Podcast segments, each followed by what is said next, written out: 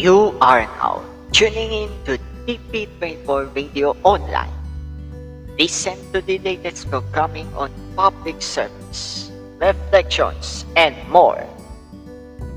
Produced and edited by TP24 Media from home of the Pau Pau Festival, the city of Dasmariñas.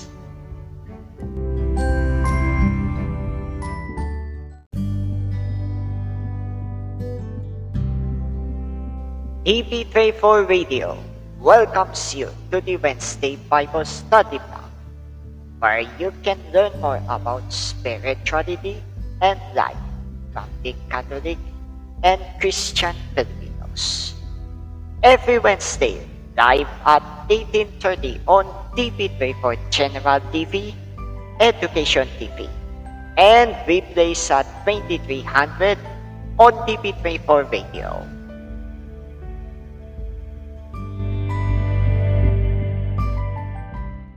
Annyeonghaseyo people of the Republic of the Philippines. Welcome back sa ating pong AWJP and SOS Life Group which happens every Wednesday from 8 p.m. onwards. Ayoko lang sabihin ko anong, anong oras tayo natatapos. But yes, we are literally enjoying every kwentuhan, every kumustahan, and syempre, feasting on the Word of God, worshiping Him, and syempre, um, exchanging our thoughts about um, a scripture na pinag-aaralan namin for this specific night. So, ngayon po, syempre, before we formally start the discussion, magkakaroon po muna tayo ng game, which I believe ay uh, um, na-miss ng karamihan. Karamihan, sige po, if you are capable of turning on your cam, please do so. Kuya Lucky, ayan si Polski, si Ate Mel, and si Ate LJ. Sige, madali lang naman po yung ating game for this um, night. Girls versus boys lang naman po ito. Simpleng-simple po. Ito ay spelling bee! Pero, deviating from the typical na spelling bee natin na kapag ikaw yung unang nakaalam ng word, i-spell mo na lahat ng letters na from that word.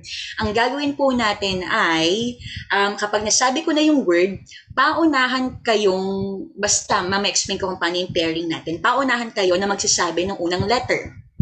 So kung halimbawa, Ate Mel versus Polski, so you're gonna spell out Mercury. Kasi nakita ko yung kalendaryo ng Mercury drug doon eh. Ay, hindi po ito sponsored ng, ng Mercury doon eh. So, paunahan kayo kapag kasabi ko ng go, halimbawa si ate Mel yung unang sabi, M.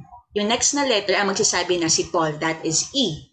And then, salitan na kayo. So, kung sino man po yung magkamali, syempre, talo sila. The point goes sa kung sino man po yung huling tao na nagsabi ng tamang letter. Are we good? Good?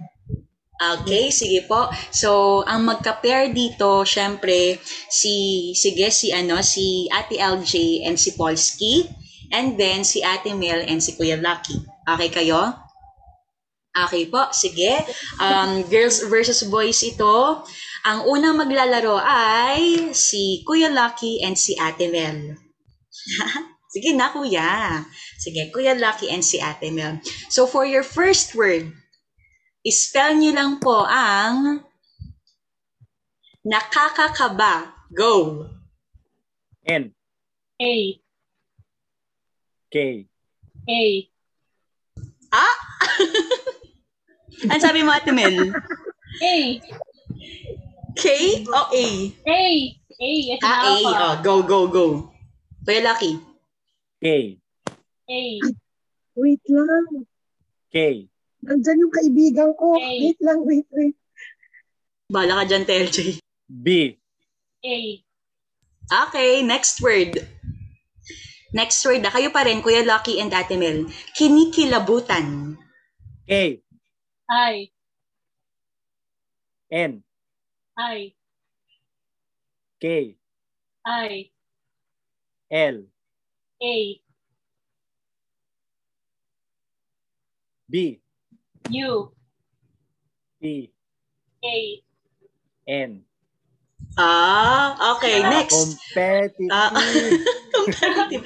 Ah, next word. Mississippi. I. M. I. S. S. I. S. S, I. P, P. I. Ayaw magpatalo. Okay. Next word. Accessories. Alpha, C. C, E. S, O. S, Malena. Mali na si Ate Mel. Okay. Mali. Okay. Sige. Sige. Kala ko mali. Oh, ang point ay sa boys. Okay, one point kina Kuya Lucky. Ate LJ, kaya maglaro o saluhin na ni Doc to?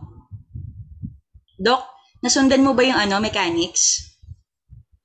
Spelling. Ah, o spelling, pero Sige, salitan Doc kayo. muna. Ah, sige, si Oo, Doc ka muna. Doc. Okay, sige. Ang kalaban mo ay si Polski. Pero hindi tuloy-tuloy to, Doc, ha? Salitan kayo ng letters. Okay. The word is necessary. Go. Una. N. Paunahan kayo, yan. Polski. Echo. T.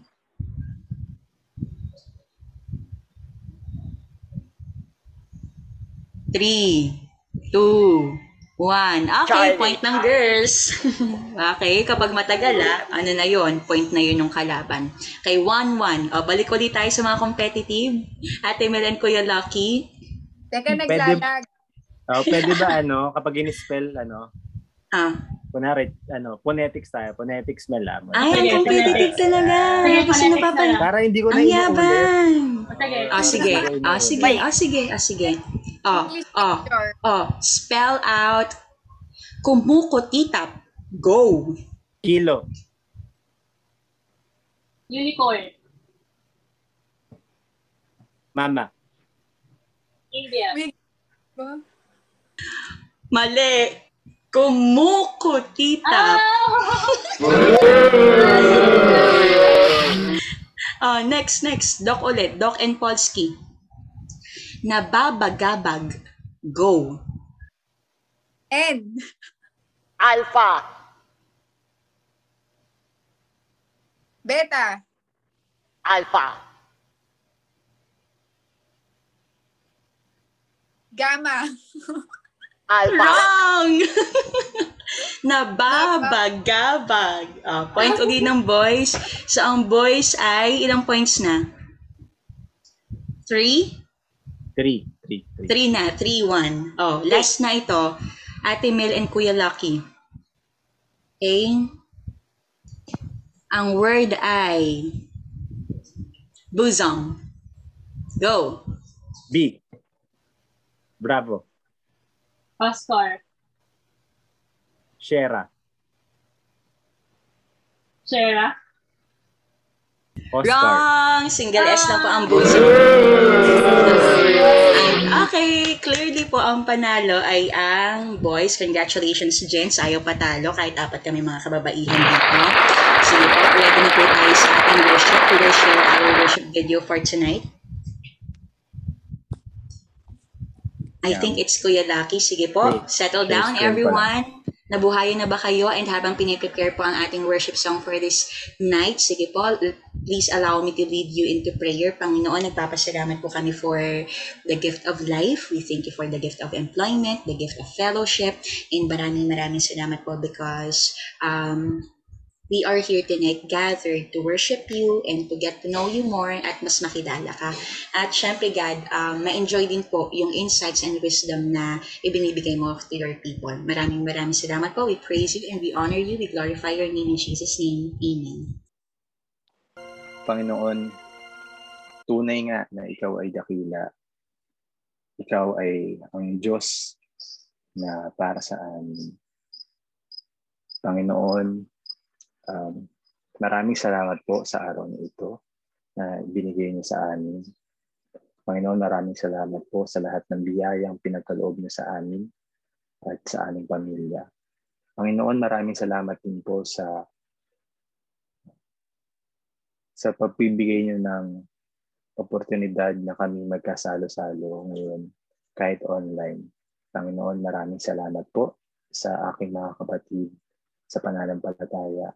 Panginoon, hinihiling po namin na naway bigyan niyo kami ng bukas na puso at kalooban upang maintindihan namin ang iyong salita na ipahatid ngayon. Panginoon, naway um, magawa namin ito at may apply namin sa aming buhay at at may share din namin sa iba, lalong-lalo na doon sa hindi pa nakakilala sa iyo. Panginoon, hinihiling ko po na naway gamitin niyo po ako upang ipalaganap ang iyong salita at naway puspusin mo po ako ng iyong Espiritu Santo. Panginoon, lahat po ng ito ay hinihiling namin sa ngalan ni Jesus, na aming Diyos at Ama at tagapagpigtas. Amen at Amen. Yan, good evening mga kaibigan, good evening mga kapatid. So ngayon, so syempre nasa ano tayo, pang walo or pang eight na uh, session natin sa ating um, Reflections Bible Study yun uh, kinuha natin sa ano sa Bible Project. So yung title ng um, ng session natin today is I got the power. Yan.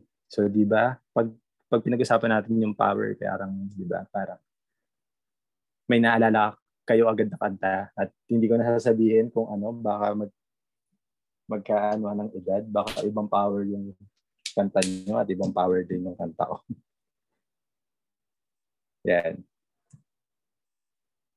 O sige, um, dahil doon at uh, napag-pray na tayo, so simulan na natin para um, mabilis din tayo matapos. So, kapag power, di ba, syempre, may, yung kabaliktaran noon, ano, um, powerless. So, sa mga, sa palagi ko naman, lahat tayo dumaan na sa, ano, sa, sa buhay natin na, na tinanong natin bakit ito ay nasa screen natin. So what should we do when life is unfair? So syempre 'di ba hindi naman palaging ano, palaging uh, masaya, palaging palaging uh, okay, 'di ba? Syempre may mga times rin na ano, we feel um, that parang the world is unfair or bakit ganun Lord? Bakit parang lahat na lang yata ng problema sinalok ko? So, yun. So, minsan din, ano, um, ano yung ginagawa natin kapag we feel powerless. So, yun.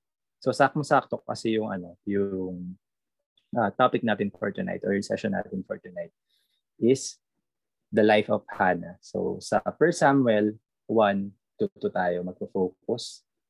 Yan. So, Hannah, yan, So if you read about Hannah, the life of Hannah in 1 Samuel 1 and 2. Yan. So Hannah, katulad ng mga prominent woman sa Bible, ano, she was bar- barren, yan, or sa Tagalog ay baog, and unable to conceive a child for a long time after marrying. So sa ancient Israel, kapag hindi ka makapag-produce ng anak, ibig sabihin, parang hindi ka pinagpapala ni Lord or parang or sabihin na nating ano, tawag doon, hindi siya ano, hindi siya binibless ng Lord. Yan. And children uh, were considered uh, as a clear sign of God's blessing. So we can see that in Psalm 127 verse 3. So you can read about it. Hindi ko na nalagay sa ano sa screen. And yung pagiging ano niya, infertile niya brought um, severe disgrace sa kanya because yun nga hindi siya makapag-produce. And parang sa sa ano sa panahon nila nung nung sa Israel ibig sabihin hindi siya ano hindi siya, parang hindi kompleto yung buhay niya kasi 'di ba married siya pero hindi siya makapag-produce ng anak. Which is parang ano pa rin in context today ganun pa rin. And hindi hindi niya rin ano rin, parang hindi niya rin ma-fulfill yung God-given purpose na ano, to produce for her own family. Yan. Yan. So yung first ano natin, first um first na babasahin natin is yung 1 Samuel 1 verse 6 to 7. Pero bago na bago ko pabasa, um adding adding doon sa uh, sa Hannah kay Hannah sa misfortune niya, sa life niya. Yung family situation niya kasi si Hannah uh, yung husband niya si ano Elkanah had a second wife. So yung second wife niya si ano Penina.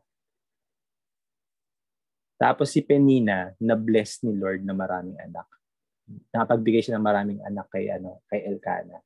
And yung rivalry nila since dalawa silang ano, dalawa silang wife ni ano ni Elkanah. Yung rivalry nila palagi parang minamak ni ano ni Penina si Hana kasi nga hindi siya makapag ano hindi siya makapag-produce ng ano ng anak.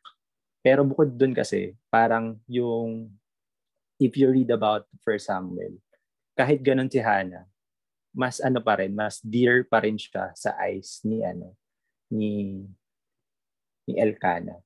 So yun. So for years pag dahil nga ano parang mas mahal ni Elkanah si Hana, palag for years palaging ano, palaging palaging niya minimistreat ni Penina si Hana. And palaging nag uh, ano, palaging niya, palagi siyang ano, palagi siyang minimistreat ni Penina. So, yeah. So, wait. Parang yan, okay. So, unquote. Yan. So, so basa, uh, pwede pa basa ng ano na yung verse natin sa screen. Um, Angela, pwede sis pabasa. Okay, bro. Um, 1 Samuel chapter 1 verses 6 to 7. And her rival used to provoke her grievously to irritate her because the Lord had closed her womb. So it went on year on year by year, as often as she went up to the house of the Lord, she used to provoke her. Therefore Hannah wept and would not eat. Yeah, and thank you very much, sis. Yan. So after noon, syempre year by year palagi na lang siyang minimistreat o minamaltrato ni ano ni ni Penina, si Hannah. So one day after nung ano, nung pagpunta nila sa ano, sa Shiloh. So nagpunta sa ano, sa tabernacle si uh, si Hannah and he cried to the Lord and saktong-sakto um, nandun yung high priest na si Eli and he si Eli na overheard yung ano yung yung weeping and yung plead ni ano ni Hannah. Kasi ang pleading ni Hannah kay Lord is bigyan mo lang bigyan mo lang ako ng anak and i-dedicate ko siya sa iyo. Tapos um Siyempre parang ano, parang dahil nga sobrang weeping, at sobrang ano, sobrang um, sobrang depressed or sobrang anguish ni ano ni Hannah. Akala ni Eli ano siya nakainom. So you can read about that in ano First Samuel. Pero hindi pero sinabi naman ni Hannah na ano na na sober siya and sinabi niya kaya ganun siya is sa super uh, sa sobrang ano niya, sobrang anguish niya. And kaya nag-plead na siya kay Lord. And naiintindihan naman yung Eli. And, so after niya mag ano, after ni Hannah mag-plead kay Lord na ano, na i-bless siya.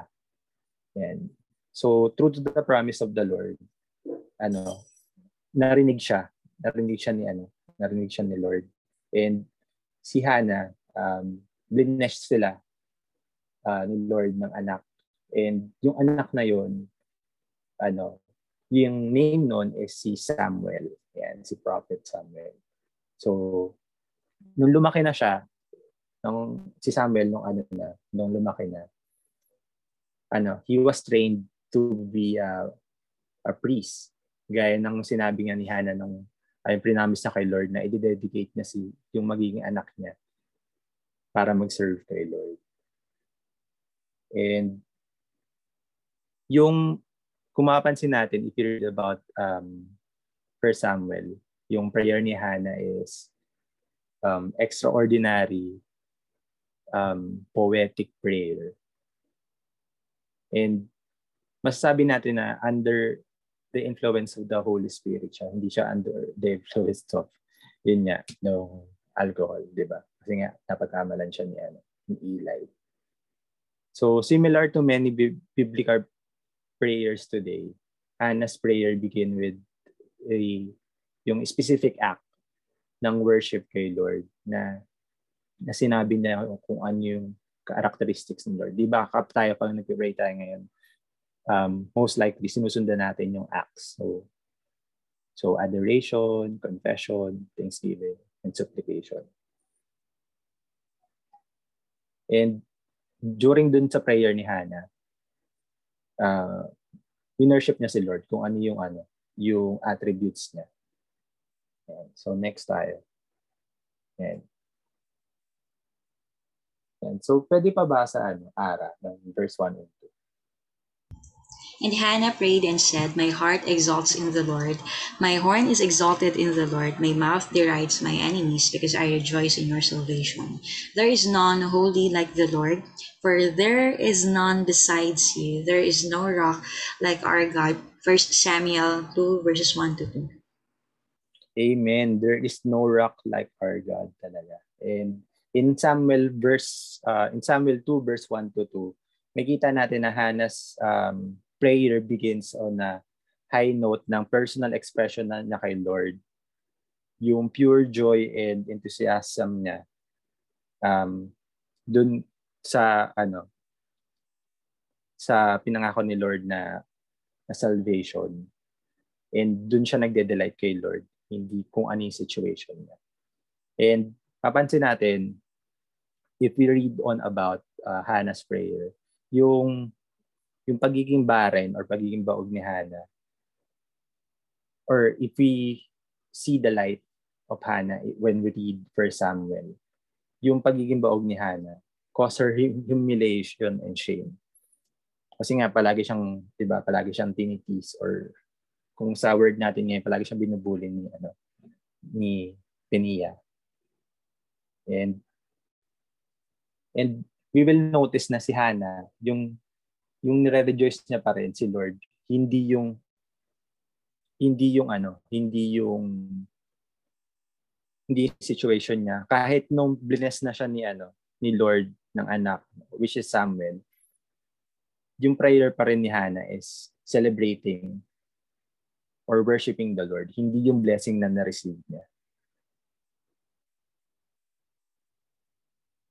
And he acknowledge, she acknowledged that God's yung greatness ni Lord, yung uniqueness and steadfastness and uh, holiness ni Lord. So, move on tayo. And so, verse 3 to 5, pwede pa read, ano, um, Mel. Um, 1 Samuel chapter 2, verse 3 to 5. Talk, uh, talk no more so very proudly let not arrogance come from your mouth. For the Lord is a God of knowledge, and by his actions are weak. The bounds of the mighty are broken, but the, uh, but the feeble bind on strength. Those who were full have hired themselves out for bread, but those who are were hungry have ceased to hunger. The barren has borne seven, but she who has many children is forlorn. Yeah, and thank you very much sis for ano for our reading verse 3 to 5. So in verses 3 to 5, si yung yung prayer naman ni Hannah is more on um, allowing others to join her in dun sa prayer niya. And and kung mapapansin nyo, yung prayer ni Hannah, kinokosyon yung mga nagbo-boast sa nag exalt ng ng sarili nila kasi alam naman natin na ano na na God's opposes the proud. God's and and alam ni Lord kung ano yung actions nila. Alam ni Lord yung ano yung thoughts nila. And he the Lord judges uh, in all matters including yung katulad ng panahon nila nung nung uh, nung una panahon sa setting na to sa Israel. Yung military action yung oppression na nangyayari. Kasi nga, di ba, ano pa to? Um, during this time, wala pang ano, wala pang king. Kasi ano pa to eh, yung first Samuel is uh, after or during the uh, the times of judges pa. So, next verse tayo. Yan. Sige. Sino pa ba na sa ano natin? Si LJ ba? Nakabalik na. LJ, pwede ba read? Pero kung wala si ano na lang. Uh, balik tayo kay Ara. the Lord kills and brings to life. He brings down to shawl and raises up. The Lord makes poor and makes rich. He brings low and he exalts. He raises up the poor from the dust. He lifts the needy from the ash heap to make them sit with princes and inherit a seat of honor. For the pillars of earth are the Lord's, and on them he has set the world. 1 Samuel 2 6 to 8. Yan. Amen. Thank you very much, sis. So, so i-fast forward na natin. Ah. So, verses, actually in verses 6 to 10, um, yun yung, kung, kung if you read about Hannah's prayer in verses 6 to 10 ng 1 Samuel 2, yung verses 6 to 10, yun yung pinaka ano, yung nagko-contain ng pinaka-poetic and beautiful portion ng Hannah's prayer. And kung mapapansin natin, nandun yung ano, nandun yung yung list ng contra- contracting ano, contrasting rather actions na ginagawa ni Lord in dealing with us humans. Ayan, sige. Ano natin? I-read ko yung verse 9 to 10. Ayan. So, 1 Samuel 2 verse 9 to 10. I'm reading from ESV. So, He will guard the feet of His faithful ones, but the wicked shall be cut off in darkness. For not by might shall a man prevail. Verse 10 The adversaries of the Lord shall be broken into pieces. Against them he will thunder in heaven. The Lord will judge the ends of the earth. He will give strength to his king and exalt the horn of his anointed. So mapapansin natin in verses 9 to 10, in all things, kahit anong kahit ano pa yung nangyayari, kahit ano pa yung situation, we know that the Lord is sovereign. Kahit yung situation, kunwari, in our personal, ano, in personal life, or kahit sa ano na lang, kahit sa nation natin, or kahit na lang sa word natin, kahit sobrang nawawalan tayo ng hope, at kung ano-ano na nangyayari, na na parang out of control na lahat. Pero mapapansin natin na sa na, mga nagdaang panahon, simula noon hanggang ngayon, mapansin natin that yung character ni Lord hindi magbabago. The Lord is sovereign and and He will exalt yung mga naniniwala sa Kanya, yung mga gumagawa nung or nagpa-follow sa Kanya, yung ginagawa yung nasa word ni Lord. And yung and yung ano, yung mga action ni Lord, hindi siya random alam natin na naka ano na yun, naka um, planado na yung lahat. Kasi di ba sovereign siya. And yung life and death is under control ni Lord.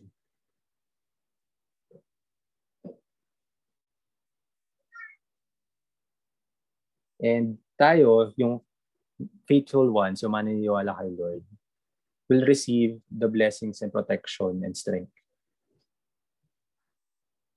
gaya na pinangako dito sa ano, um, second, uh, per Samuel 2 verse 10. Ayan. So, lipat tayo. Ayan. So, kung mapansin natin, um, if you read on, on the New Testament naman, kung mapansin natin, yung prayer ni Hannah sa yung prayer ni Mary, the mother of Jesus, the mother of our um, Lord and Savior, Jesus Christ, in con- pareha sila And mababasa natin yun sa Luke 1 verse 46 to 50. So, Jella, pwede pabasa. Itong 46 to 50. Okay, bro. Um, and Mary said, my, my soul magnifies the Lord, and my spirit rejoices in God my Savior, for he has looked on the humble estate of his servant. For behold, from now on all generations will call me blessed. For he who is mighty has done great things for me, and holy is his name, and his mercy is for those who fear him from generation to generation. Yan, thank you very much. So mapapansin natin yung um, itong 46, uh, Luke 1 verses uh, 46 to 50. To, ito yung ano, ito yung song ni Mary na halos kaparehas talaga ng song ni Hannah. And kung mapansin natin, yung both prayers na yun ni Hannah and Mary is yung yung prayer nila is inadopt nila yung role ng motherhood na mag ano mag-bear ng child in order to align sa purpose ni, ni Lord kasi 'di ba Samuel nung pinanganak si Samuel um 'di ba siya yung nag-mentor kay David and dahil doon so from from David to to future generations dun, dun yung lineage ni David, yung kung saan ang galing yung Lord and Savior natin, yung Messiah. Tinatawag na na Messiah. And yun is si Jesus Christ. So, mapansin natin na nag, lahat yung pagsunod nila dun sa ano sa, uh, kay kay Lord is nag-align dun sa purpose ni Lord. And both women or both Hannah and Mary praises God for aiding um, his people into their desperate plight. So, ibig sabihin, out of desperation, na-bless sila ni Lord. Bless sila ni Lord kasi nag, nag-plead sila. Yeah. So, meron ba bala? Yan. So, Sige. Last na to sa Luke. So, basahin ko na lang. So, Luke 1 verse 51 to 55. He has shown strength with his arm. He, ha- he has scattered the proud in the thoughts of their hearts. Verse 52.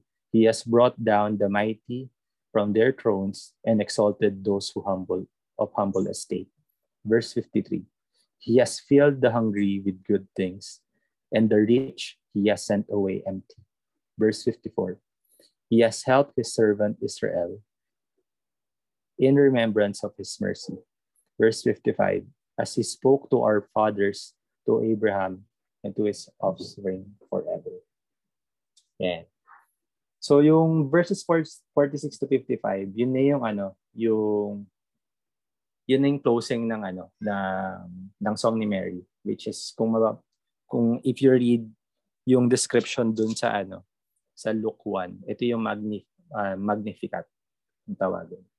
Ayan. So both so Hannah's prayer and kaya sinabi ko kanina, Hannah's prayer and uh, and Mary's prayer is um, praising the Lord.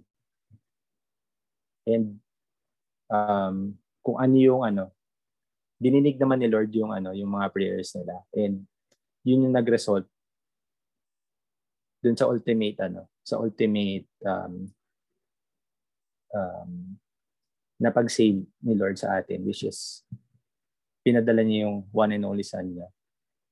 Si Jesus Christ to die to die for our sins.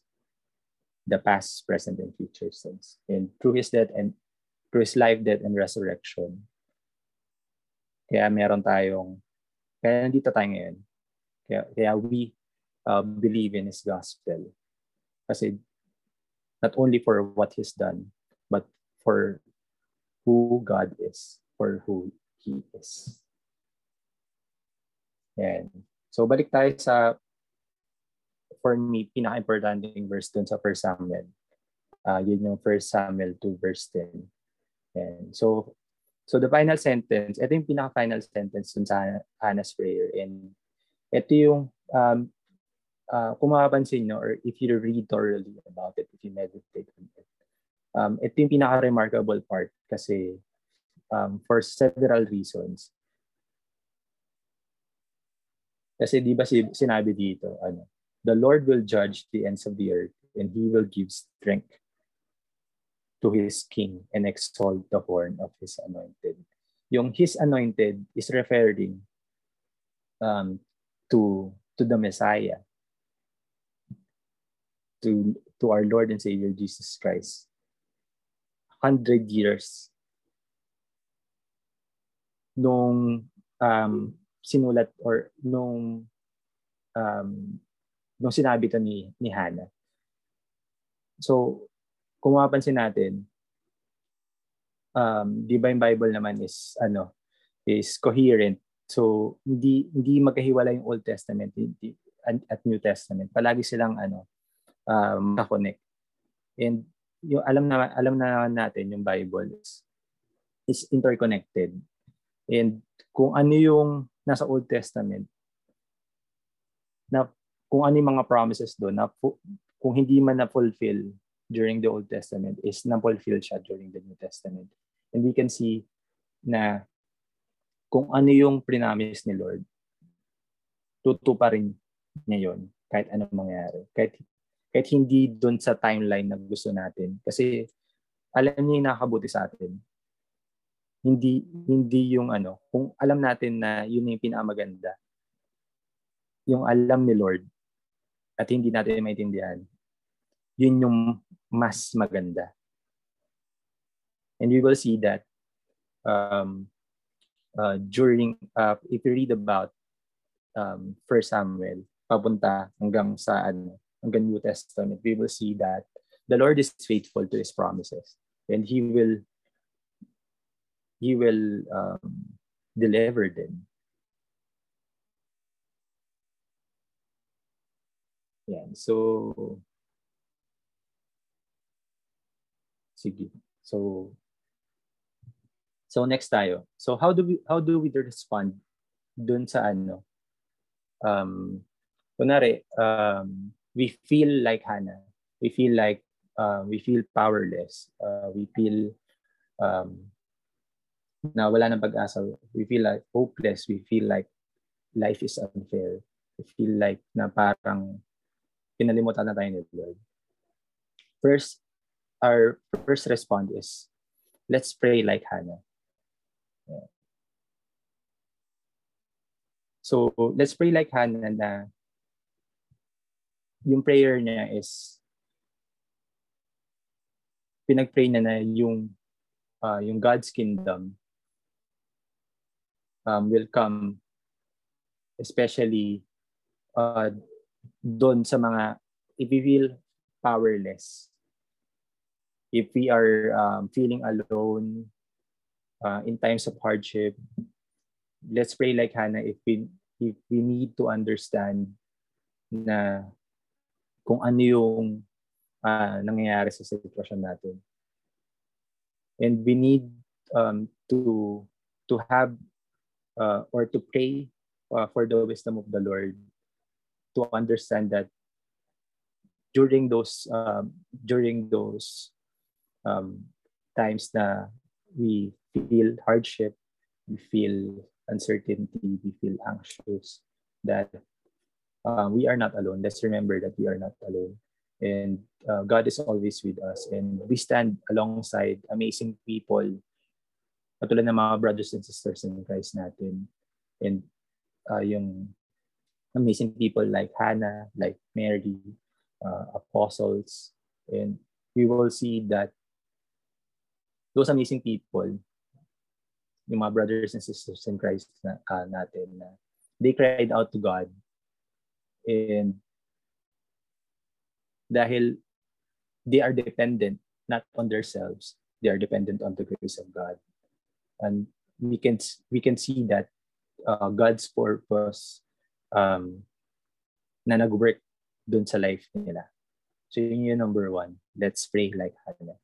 So number two is ponder the character of God. So alam natin na maraming character si God, maraming characteristics to be exact si Lord. So kung mag-A A to Z tayo, malamang lahat meron. Yes. Um, katulad ng kanta natin kanina, yung worship natin kanina, di ba? Na He is uh, amazing, And, and He is um, faithful uh, to His promises. Kahit hindi pa natin nakikita, alam natin na or tutuparin yun ni Lord. And lahat may purpose. Kung ano man yung ano nararamdaman natin ngayon, if we feel um, that all hope is uh, gone, na parang nagpatong-patong na yung mga uh, personal problems, yung uh, challenges, family, challenges sa work, um, challenges uh, sa pag-serve natin, or any challenges that you encounter today. Let's not ponder on those, but situations, but let's continue to ponder on the character of God. Let's continue to to remember that our Lord God is faithful. The Lord God will never leave us, will never forsake us. And we will see that dun sa, if you read the Bible, you can see clearly dito pa lang sa ano, sa uh, life of Hannah in 1 Samuel that yung anguish, yung pagiging miserable niya ng life niya leads um, to the to the blessing of the Lord. And nung pinanganak si Samuel, um, siya yung naging priest uh, ni King David. And from the line of King David, doon pinanganak sa lineage na yun, yung ultimate son of David, which is Jesus of Nazareth, our Lord and Savior, the Messiah.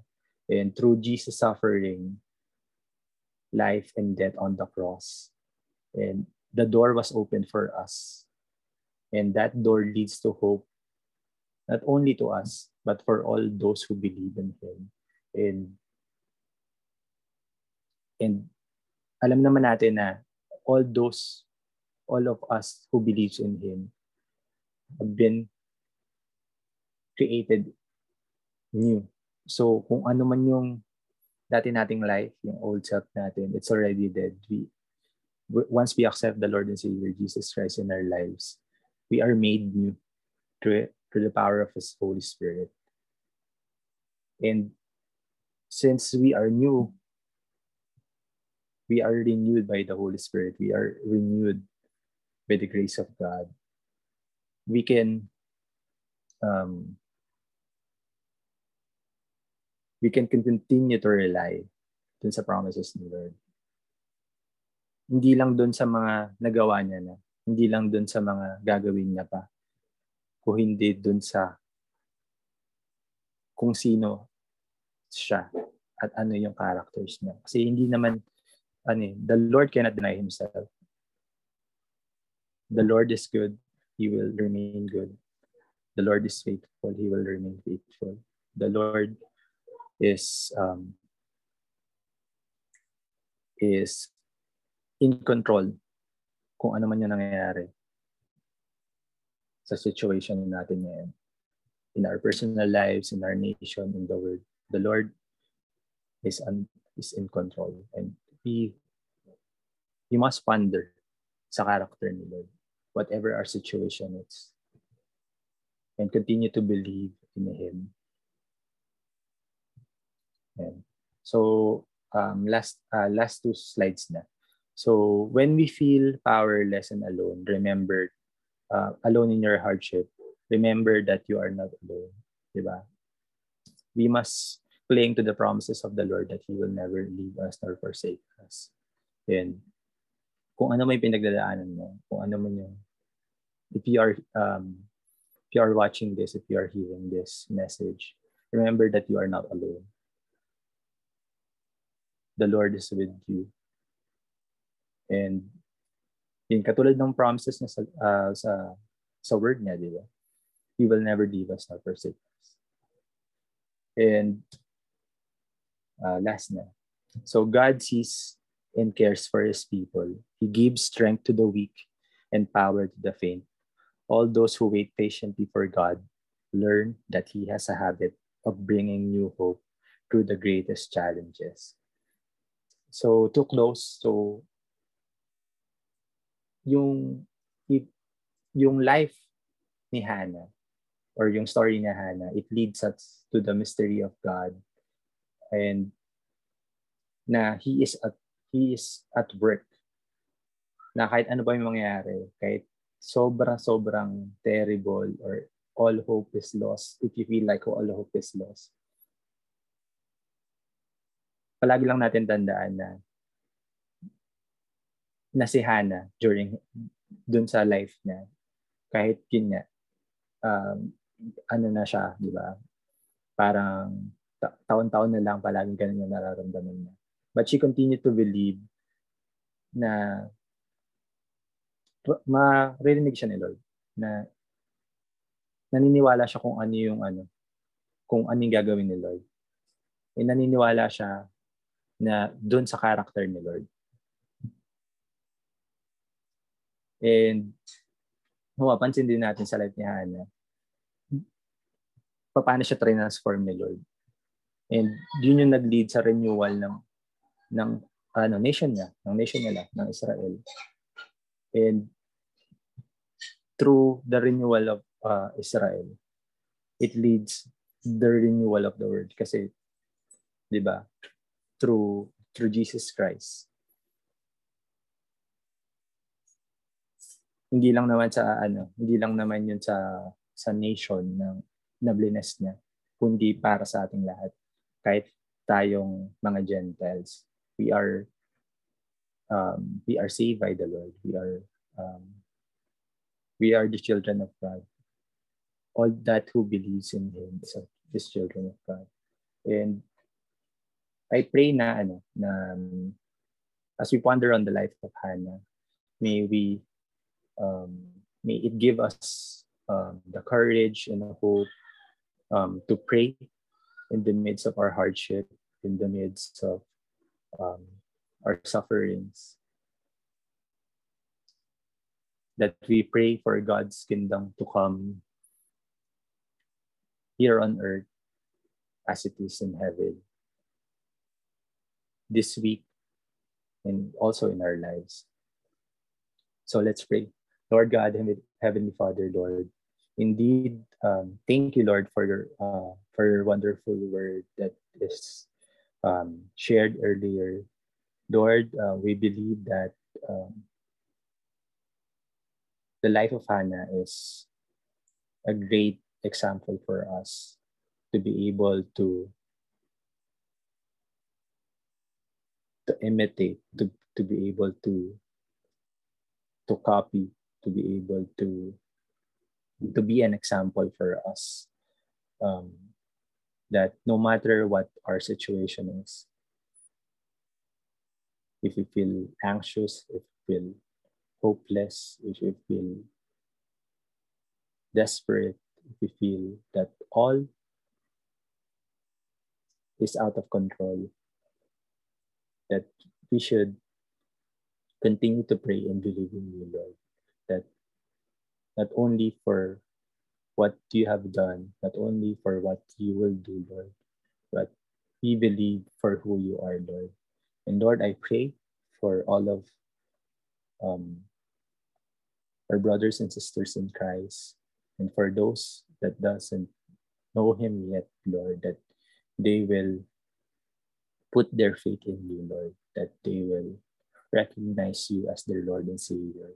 And Lord, I pray, Lord, that they will ponder not on their situations, Lord, not on their hopelessness, not on their uh, sufferings, Lord, but they will ponder on who you are, Lord. And Lord, we pray, Lord, that may you continue to give us an open heart and mind, Lord, to to, to continue to seek for your wisdom, Lord, to continue to know you better, Lord, through your word, Lord, that we may continue to pray in whatever situation that we are, Lord, whether we're in the valleys, valleys, Lord, or, or in the mountain mountaintops, Lord, we will we will adore you, we will glorify you, we will worship you, Lord, for who you are, Lord despite any situation, Lord. Lord, um, may you uh, continue to bless us, Lord. And Lord, I pray, Lord, that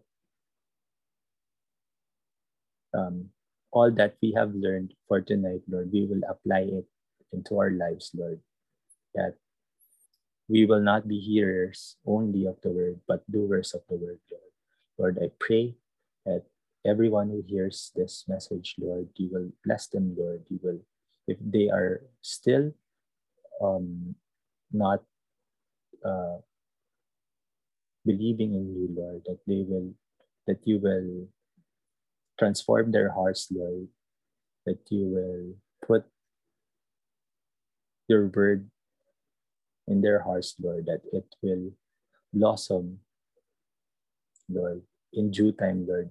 Lord, we know, Lord, that only you can transform people, Lord, not, not our words, not our actions, Lord. And we pray, Lord, that through this message, Lord, you will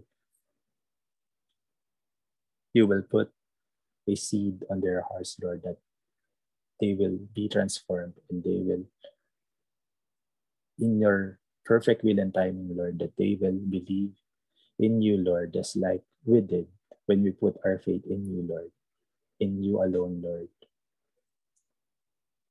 as our Lord and Savior. Lord, I pray um, all of this, Lord, in the mighty name of our Lord and Savior, Jesus Christ. Amen and amen. You're listening to the Wednesday Bible Study Block on TV34 Radio. As one Catholic nation, we are now praying for the healing of this motherland from COVID-19 virus with this Oratio Imperata.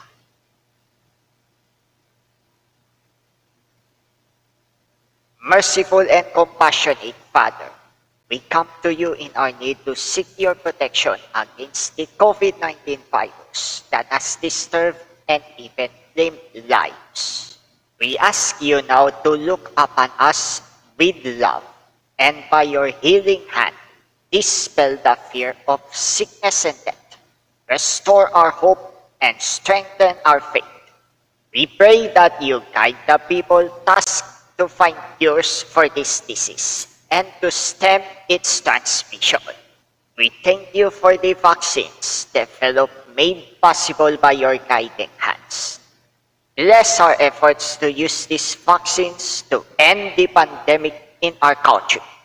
We pray for our health workers that they may minister to the sick with competence and compassion. Grant them health in mind and body, strength in their commitment, protection from the disease. We pray for those afflicted, may they be restored to health. Protect those who care for them, grant eternal rest to those who have. Give us the grace in these trying times to work for the good of all and to help those in need. May our concern and compassion for each other see us through this crisis and lead us to conversion and holiness. Grant all this through our Lord Jesus Christ, your Son, who lives and reigns with you in the unity of the Holy Spirit, one God forever and ever. Amen. We fly to your protection, O Holy Mother of God. Do not despise our petition in our necessities, but deliver us always from all dangers. O glorious and blessed Virgin. Amen. Our Lady, help of the sick, pray for us. Saint Joseph, pray for us. Saint Raphael the Archangel, pray for us. San Roque, pray for us. San Lorenzo Ruiz, pray for us. San Pedro Calungsod, pray for us.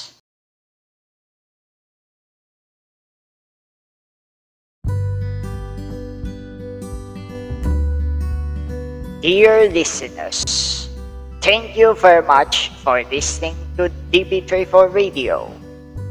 Don't forget to follow and share DB34 Radio online on Spotify, iTunes, TuneIn, and most podcast providers. Watch DB34 General TV 24-7 live stream on YouTube and Twitch. And watch the selected TV3 for General TV programming on Facebook Watch, Kumu, and Twitter. And as always, be safe, be well, stay sane and try, and you are loved.